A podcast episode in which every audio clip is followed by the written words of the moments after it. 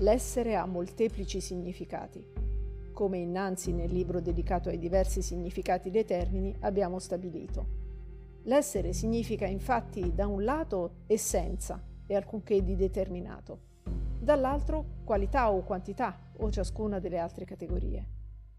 Pur dicendosi in tanti significati, è tuttavia evidente che il primo dei significati dell'essere è l'essenza, la quale indica la sostanza.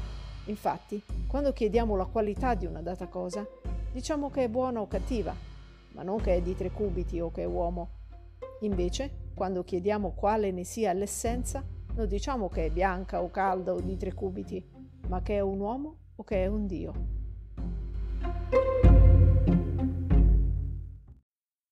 Benvenuti. Vi presento Aristotele, Macedone, discepolo di Platone, maestro di Alessandro, detto il Grande, e filosofo. Ma cosa significa essere un filosofo? Per Aristotele significa niente meno che conoscere il principio di tutte le cose. Una conoscenza che nasce dalla meraviglia, quella provata di fronte ai fenomeni naturali, dai più semplici ai più complessi, che spinge a liberarsi dall'ignoranza. Ma le risposte alla domanda sul principio che sono state date dai filosofi finora per Aristotele sono sbagliate, confuse o insufficienti, sono in buona parte figlie di una filosofia primitiva, la quale dice sembra che balbetti su tutte le cose, essendo essa giovane e ai suoi primi passi.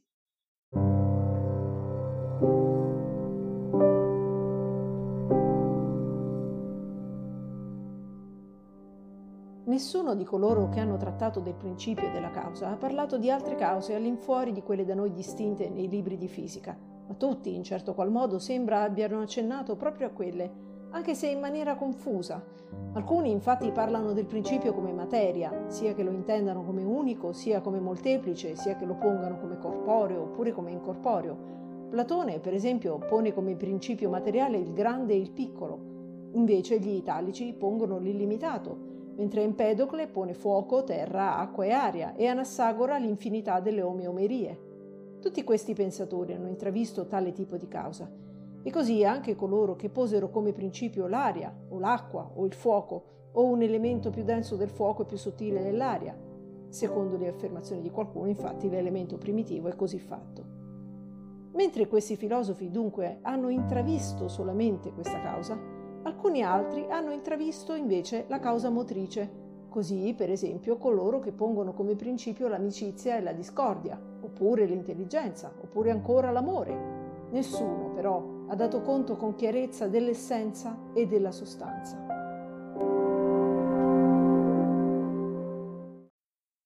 Ma cos'è la sostanza?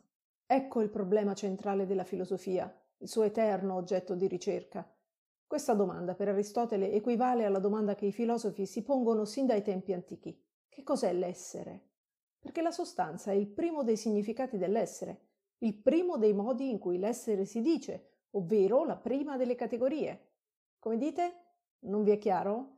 Beh, Aristotele cerca di descriverla meglio. Ci dice che si tratta di ciò che non viene predicato di alcun sostrato, ma ciò di cui tutto il resto viene predicato. O ancora dice che si può intendere in quattro significati particolari, l'essenza, l'universale, il genere e il sostrato.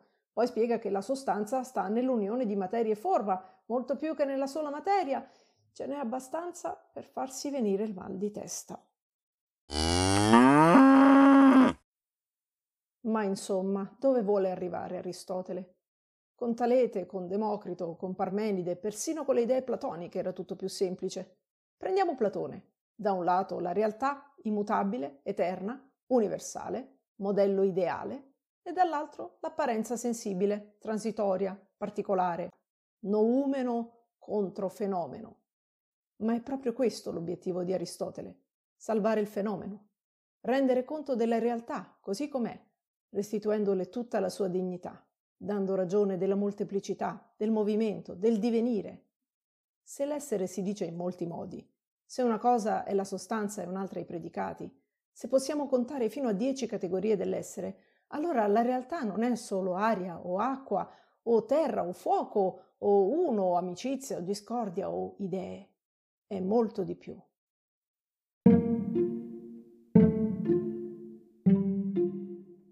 L'essere o è solamente in atto, o è in potenza, oppure è insieme in atto e in potenza.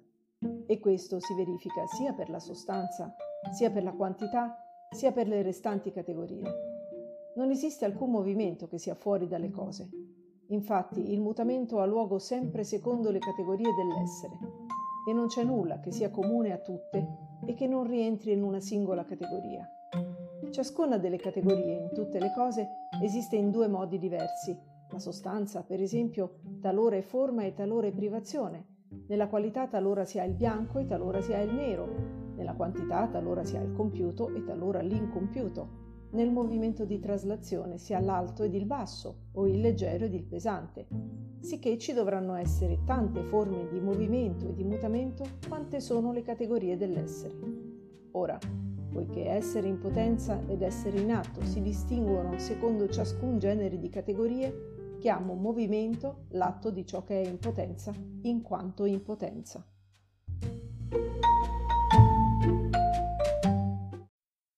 Di fronte agli adoratori dei numeri e delle idee, così come di fronte ai primi balbettanti tentativi di dare risposta alla domanda sul principio, Aristotele costruisce una complicata e mirabile cattedrale di pensiero che reggerà per secoli e che riguarda ciò che esiste, non un universo ideale, trascendente, separato dalle cose, un po' come in certe utopie cyber che ci presentano una realtà vera, fatta di numeri e codici, che fanno molto neopitagorico, contrapposta a una realtà ingannevole, quella in cui viviamo, dalla quale alcune figure sacerdotali, che qualcuno chiama guru, ci invitano a liberarci per ascendere a contemplare la cosa in sé.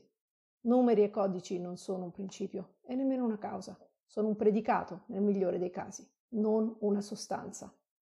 Aristotele, Metafisica, libri alfa, zeta, eta, k. Passi vari dall'edizione a cura di Giovanni Reale. Rusconi, Milano, 1993. Philosophy Killed Tech. Alla prossima!